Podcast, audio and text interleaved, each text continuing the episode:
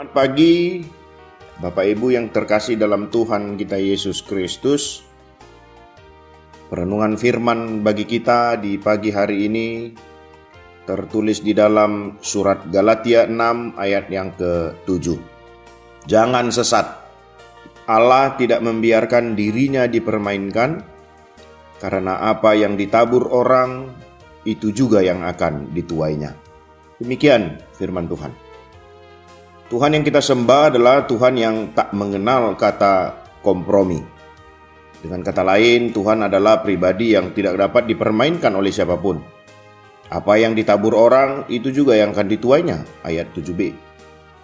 Kalau manusia saja tidak ingin dirinya dipermainkan oleh sesama, apalagi Tuhan.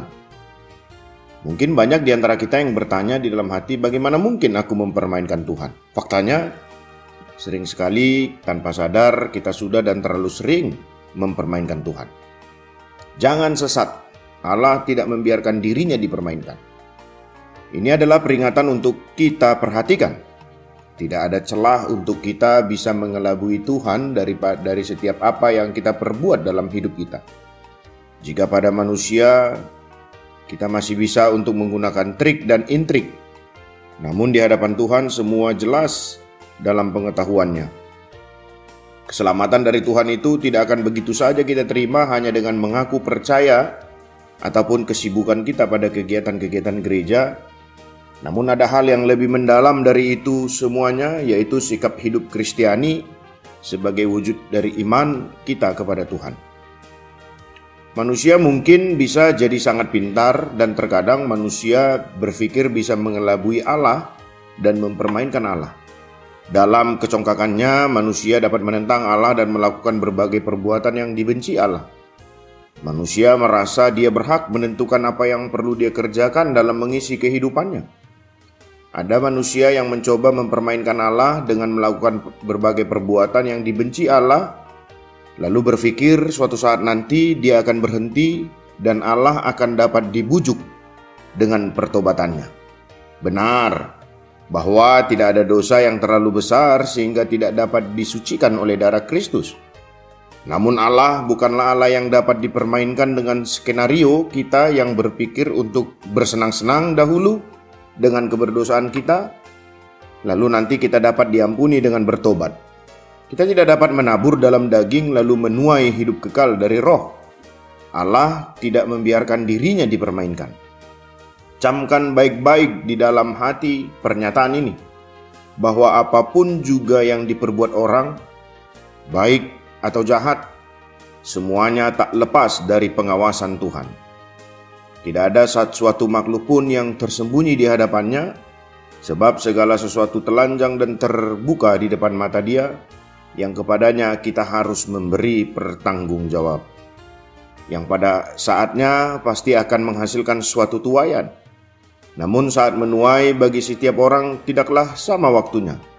Sama seperti petani yang menabur bibit padi dan bibit jagung, bertumbuh dan menuainya juga tak sama waktunya.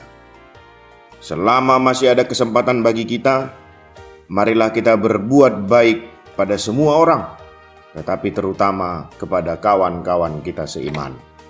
Galatia 6 ayat yang ke-10. Kembalilah kepada firman Allah Tuhan memberkati.